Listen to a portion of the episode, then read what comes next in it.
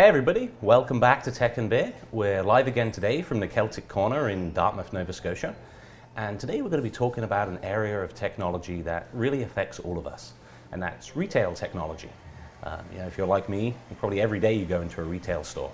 So we're going to be talking about uh, some of the trends in the retail sector, some of the technologies that are available to retailers today, and how those technologies really impact uh, the user experience inside the stores. And, and that kind of brings me to our, to our guest for today. His, get, his name is uh, Matthew Brannan. He's the CEO of Maplewave uh, Software in Dartmouth, Nova Scotia. Welcome, Matthew. Great, great. Thanks for having me. Appreciate Welcome it. to Tech and Beer. Cheers. Yeah, cheers. So it's uh, glad to have you. And um, yeah, we're going to be uh, hopefully picking your brains and learning some, uh, some things from you about, about technology in the retail sector. Absolutely love it. love it. So tell me about your background. How long have you been in retail technology? Um, so personally, I've been involved in retail itself basically my entire professional life. Okay. Um, so I came from a family of entrepreneurs uh, who had a chain of musical instrument stores. Um, so we had uh, about a, uh, 10 stores throughout the Atlantic provinces, yeah. um, so a fairly big operation. Um, so I was involved everywhere from the supply chain and, and, and warehouse all the way through to uh, the sales side of the business and eventually through to the management side. Okay. Um, so I've got a very uh, long storied background in, in retail, um, and then pivoted to the technology side of retail uh, about 10 years ago. Um, so focused on now the system side of managing, running retail, and basically all the things associated with it. Interesting. So even even in that, um, so during that period, you would have seen lots of changes from a technology perspective. Oh, big time, big time. I mean, I, I remember um, shortly before we, we got out of the uh, the music business, that was sort of the dawn of, of e-commerce, um, right. and the amount of uh, uh, fear and you know disruption that that brought. Mm. Uh, what's going to happen to our brick and mortar business? Um, you know, was was really really interesting. Um, one of the things that I've learned um, being in this industry as long as I have is that things never happen or change as quickly as a lot of the futurists or prognosticators would, would have you believe. Right. Um, you know, it's usually a slower burn. Uh, it takes a longer time for certain technologies to be adopted. Yeah. Um, because ultimately, uh, unless there's a, neg- uh, a positive impact on the customer experience, ultimately the consumers embrace that technology. Um, it can take it can take a while. Right, right, interesting. Yeah. So, dur- during your experience, what's been the biggest change? Is it, has it been the e-commerce play? Yeah, I, I, think so. I think so. Um, uh, nothing's disrupted the customer experience. I would say more than that. Yeah. You know, it, has been really interesting because, you know, in my in my opinion, you know, retail itself has been massively overbuilt, um, right. especially in North America. Uh, it's yeah. it's so a lot of the contraction that you're seeing today, um, yes, a lot of it's obviously due to the to the e-commerce pressure, um, but also I think part of it is the fact that it was so massively overbuilt um, that that now you're starting to sort of see that equilibrium and, and balance start to find itself. Um, like a normalization of the of the market kind of. Exactly, yeah. exactly. That makes um, sense. Yeah, that's uh, I never thought about it like that, but it yeah definitely makes sense. And when you when you kind of you talk about trends and, and uh, news items that we, we see with e-commerce and retail. Obviously, the big one is uh, Amazon buying Whole Foods recently, right? And then in kind of response to that, Walmart partnering with Google. Um, what, what do you think of those uh, kind of positionings of those big companies doing that? I think it's a natural evolution in, in the space. Um, you know, I, I, always look at things in terms of pendulums, and you know, if you talk to people five years ago, um, you know, e-commerce was eventually going to wipe out all of retail. You know, right. Um, of course, that's never never going to happen. Um, so what you see is the the big players in e-commerce like Amazon investing now into the brick and mortar side um, which really gives them total control uh, over the customer experience. And I think you'll see more of that from, from Amazon, you know, mm-hmm. investing in more brick and mortar type type entities. Yeah. Uh, and it's not surprising that Walmart responded. And, and I think really what it's about is consumer choice. Um, you know, to create the best customer experience, uh, I don't think you can be firmly entrenched in one camp or the other. I think you need to be able to give the consumer the choice to interact and transact with your business yeah whatever way they want to, um, in the most efficient, uh, frictionless way that, that, yeah. that, they possibly can. That, that makes sense. And, and really, I guess, in, in a sense, the, the retail giants like Walmart and, and those kind of companies, they look at what's happening to some of those today. Yeah. So if they don't adopt the new technologies and partner with, with those uh, big organizations, then probably there's that, that fear there that you mentioned before that maybe they'll get caught napping and uh, turn into the next Toys R Us or absolutely or, you know, every like every industry is open open for disruption. Yeah. Um, so you know, you can just you can see it happening everywhere. You know, uh, you, see especially in things like the the Uber type um, uh, Yeah. companies, Airbnb, um, and it's just it's gonna it's gonna continue to happen. So especially the the larger, um, more established retailers. Uh, you can, you can just see it. The, the, the market is saying which ones have adapted and which ones have not. I mean, you're seeing Yeah. them close up shop regularly. Um, some of them are shocking to me. Uh, like Sears for me is a shocking one. Right. Sears Sears was the original Amazon. Yeah. They originally with the Roebuck catalog, that was that was the analog version of, Right. of Amazon. Um, so they they already understood the business model, and somehow didn't quite make the leap or the connection. And even till the very end, it seemed like their board or whoever was in charge didn't make the connection of what they had to do. Yeah. And they could have done it. They could Like, have. There, there was no reason. It was just a, a poor decision making. They, they absolutely could have. Um, and, and Toys R Us is another one uh, for me where they. It, the thing about Toys R Us that was great when you were a kid is there was no online, you know, shopping. Right. So when you walked into a Toys R Us, it was like floor to ceiling of toys Yeah. everywhere, and what an you know awe-inspiring, wonderful experience for a kid.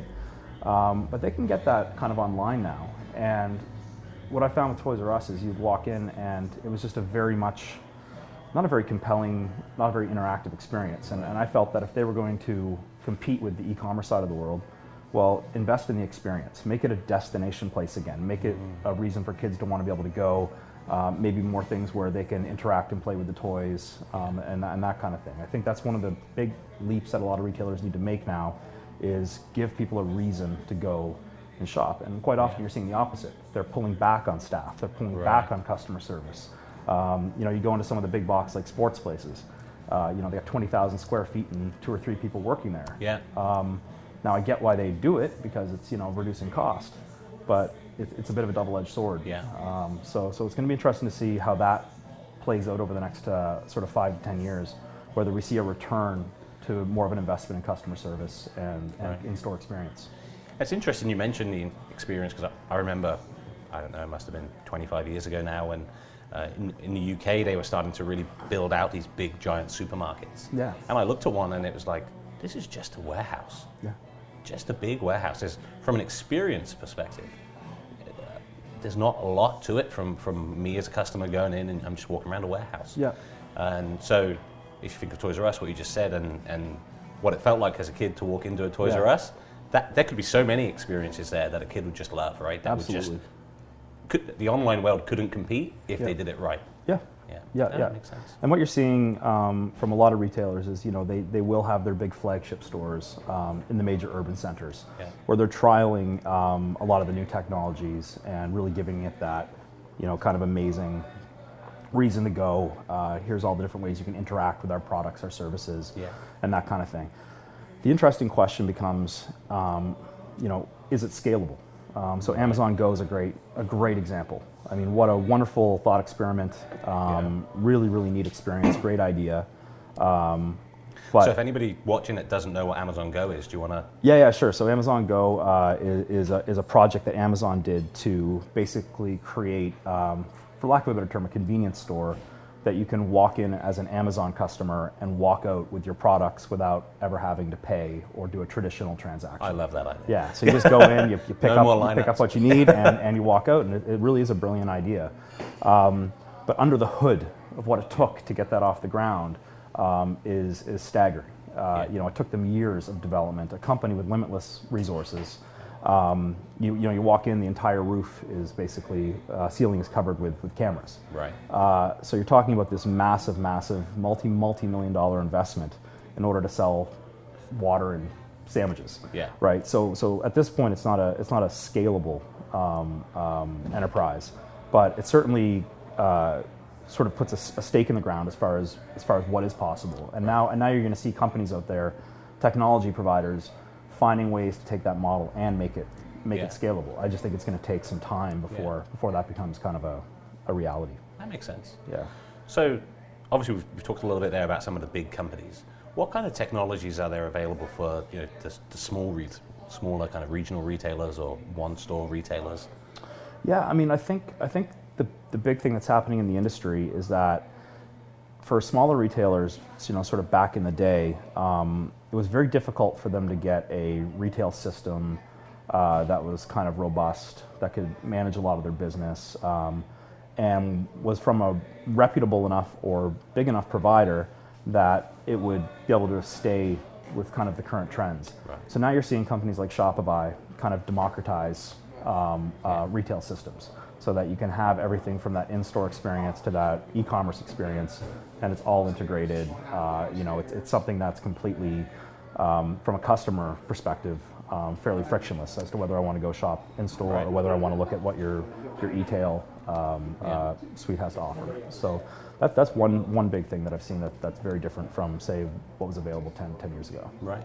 And Shopify, uh, again, another kind of uh, great Canadian company, Yeah. success story that uh, based in Ottawa, I believe. Absolutely. Yeah, and um, uh, yeah, growing fast. What a what a great story to have that kind of company, relatively local. It is. Yeah. It is. Yeah, it's really, really fantastic what they're doing. You know, they're they're kind of, um, in some ways, like Salesforce was back back in the day, kind of disrupting um, a segment of the industry.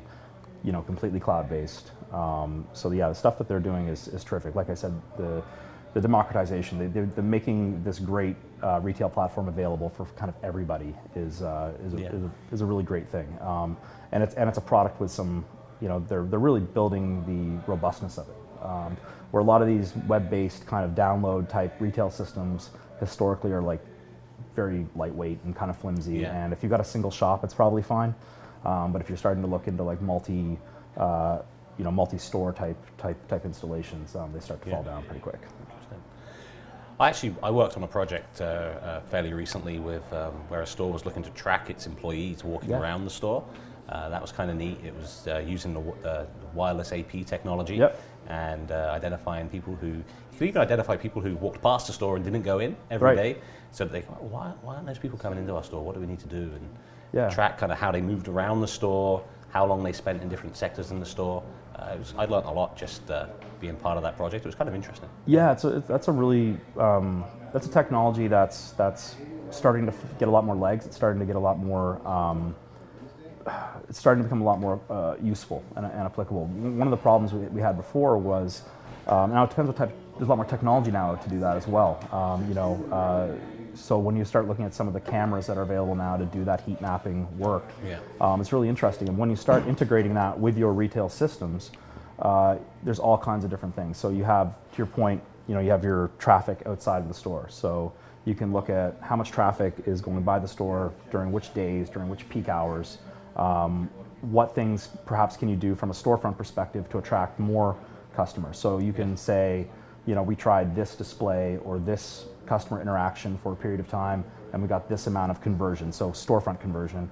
Uh, and then we did this, and we got this much storefront conversion. So you can start to measure whether the things you're doing to attract customers in are, are working or not, or even your larger, more macro kind of marketing plays.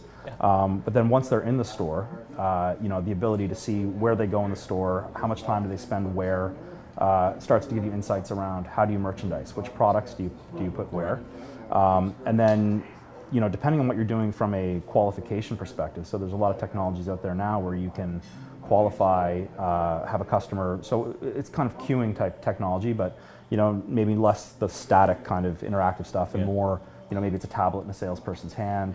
Uh, so when you start to look at why a customer's come into a store, uh, Yeah. what their needs are, then you can really start to measure conversion. So Yeah. what, did the person leave with what they came in for?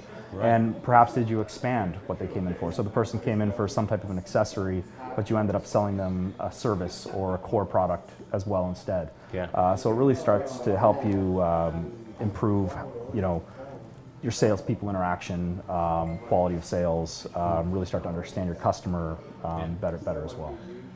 So is that the space that um, you know MapleWave uh, plays in? What?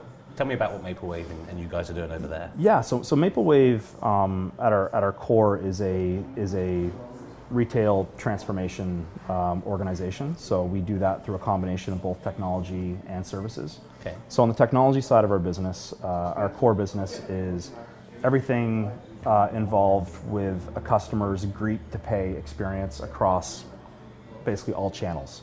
Um, so we support everything from your standard kind of in-store interaction to you know self-care type type interactions to Okay.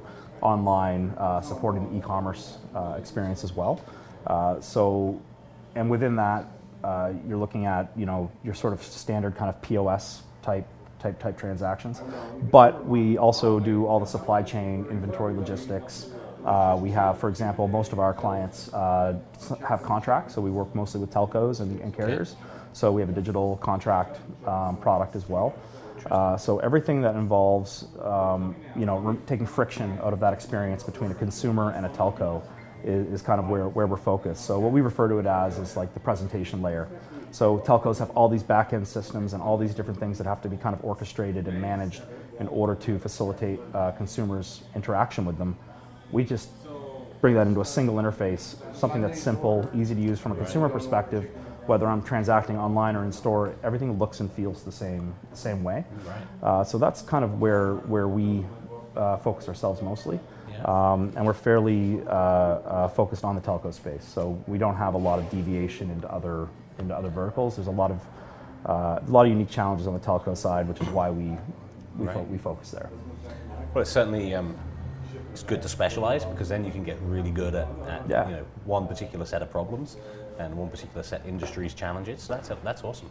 Okay. Yeah, yeah, yeah, yeah, absolutely. Um, you know, the, the, nice thing about telco is that uh, with all the disruption happening in retail today, um, they're the one one of the industries that's been more insulated from a lot of the uh, sort of the, the, the, typical kind of e-commerce pressure that you're seeing from more standard retailers. So the ones that can be disrupted by Amazon are, are clearly being disrupted by, by Amazon. Yeah. Telcos, it's a bit a bit trickier because they have um, a massive, massive amount of network infrastructure. Um, people still really are passionate about their devices. I mean, it's, it's not just mm. a thing. Um, you know, people want to go in and touch it and feel it.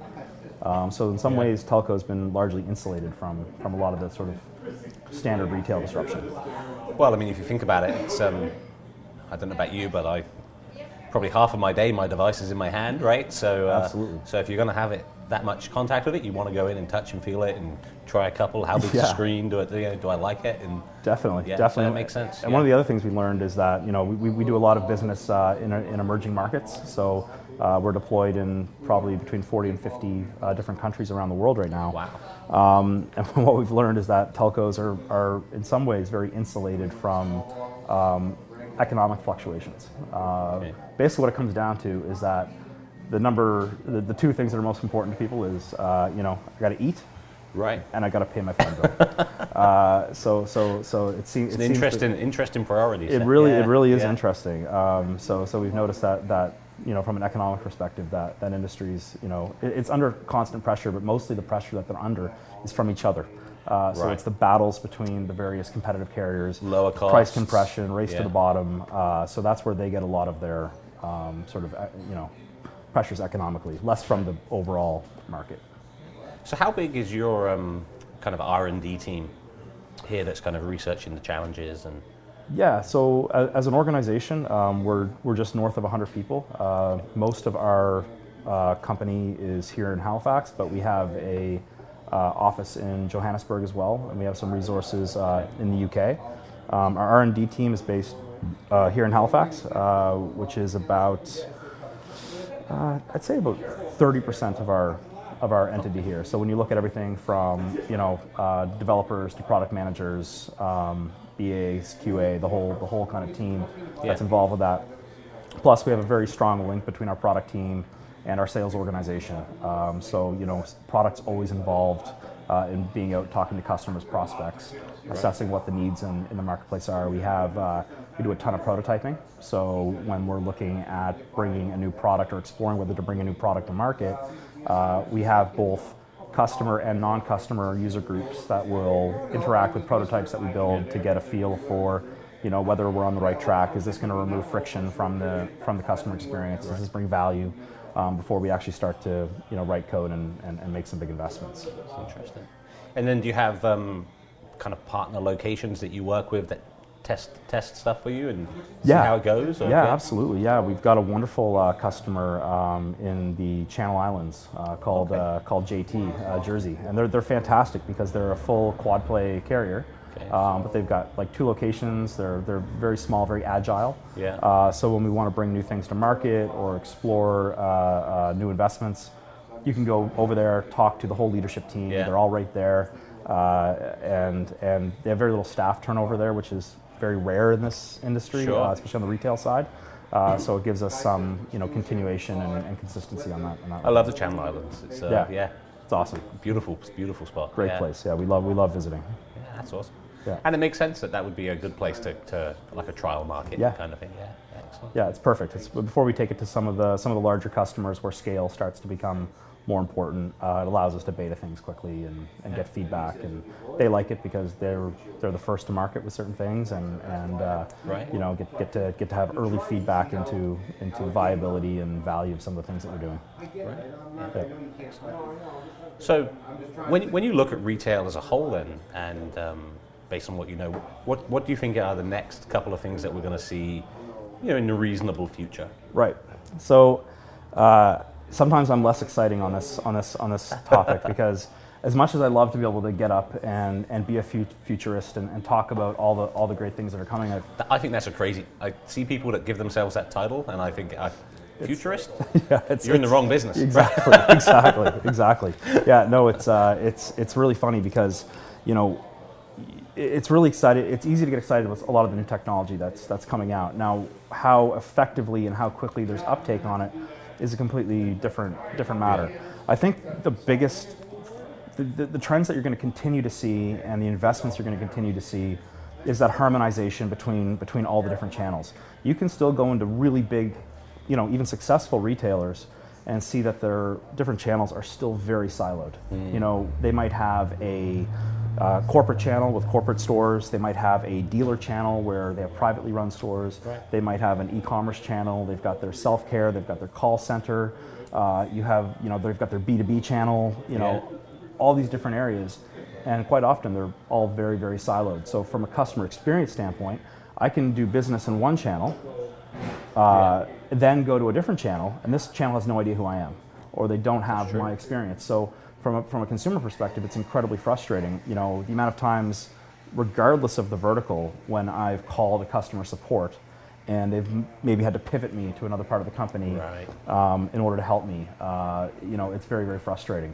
So a lot of the retailers are making big investments, replacing legacy systems, and getting to a point where they truly get that 360 degree view of the customer. Yeah. And from you know buzzwordy, but from an omni-channel perspective, which really just means that as a consumer, wherever I do business with you, it looks and feels the same Right. um, is, is, the, is, the, is, the other, is the other area. Um, so from a, from a practical kind of you know pragmatic standpoint, that's, that's where I see a lot of the continued investment. And of course, as we talked earlier, the, the convergence between um, you know, the e-commerce and, and the retail world, like Yeah. continuously trying to find that sort of balance and, and, and you know, sort of equilibrium between, between those two, two areas. I think, like I said, I think you'll think Amazon do Yeah. more uh, more investments uh, into brick and mortar.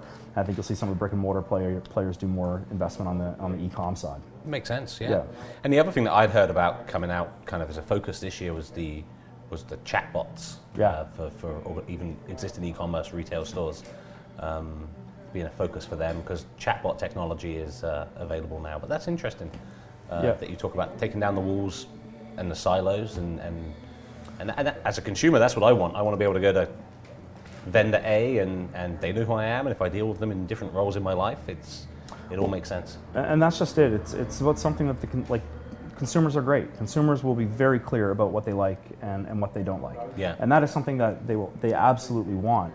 Uh, you know, then you take a different type of technology. You know, five years ago, you know, it was all about beacons. Beacons are going to be everywhere. Right. Um, now, beacons have found their niches in certain areas, like places like airports. They're they're really effective. Uh, certain retailers have done well with them, but it's a complicated technology because you know beacons, first of all, are not standardized. So they operate. Some are Wi-Fi. Some are some are Bluetooth. Yeah. Um, they require a consumer to have those features on their phone turned on. Uh, in order to derive any value through it, they have to actually know who you are. So you need the app. So when you start looking at scale, I mean, how many different retail apps are you going to have on your phone to support? So, so while beacon technology has so much potential and promise, in practical terms, when it actually came to applying it and delivering value to consumers, it's been it's been a really tough road. Yeah. Um, and as we know, like you know, whether you use Facebook or some of these other online, being bombarded with ads about you know what they think you want is incredibly frustrating. Yeah. So, you know, I, I don't know how great it will be from a consumer experience to walk into a store and be bombarded with offers um, when we're getting, you know, completely spammed with it uh, in a lot of the technologies that we're using on a, on a day-to-day a very basis. good point. Yeah, Yeah. interesting. Well, I think it's going to be a topic that we're going to see uh, you know a lot more news about because Yes. it, it affects so many people so uh, so pervasively. Um, but uh, I think you're right that the change will probably be slower than a lot of people predict. Yeah, yeah. I, I- do think the other the other area that that will get continued um, investment is, is on the payment side. You Yeah. know, um, we're a little bit behind can, in Canada, for example, on you know paying with our phones. Um, Yeah. So I think that's another area, like market-wise, where we'll start to see more um, uptake and you know being able to transact, get in and out of stores more quickly. You know, Yeah. That's another place where there's consumer benefit. Yeah, that makes sense. Yeah. So before we go, Yeah. so thanks for that. It's very very interesting. Before we go, we've got to talk about the beer a little bit. Absolutely. So when she told us what this was, she said it was a Californian style lager. Yeah. Now, what, what's a Californian style? I've never had one before, but um, it's, a, it's a local beer made by a, a company called Propeller, who uh, they were kind of a microbrew before microbrews were cool. right? Yeah, yeah. They've been around for a long time. Yeah. Um, but what do you think? You know, I think it's really nice. It's uh, it's it's it's it's got a very refreshing uh, flavor. It's got some kind of uh, almost like kind of citrusy type uh, Hmm. type of notes on it.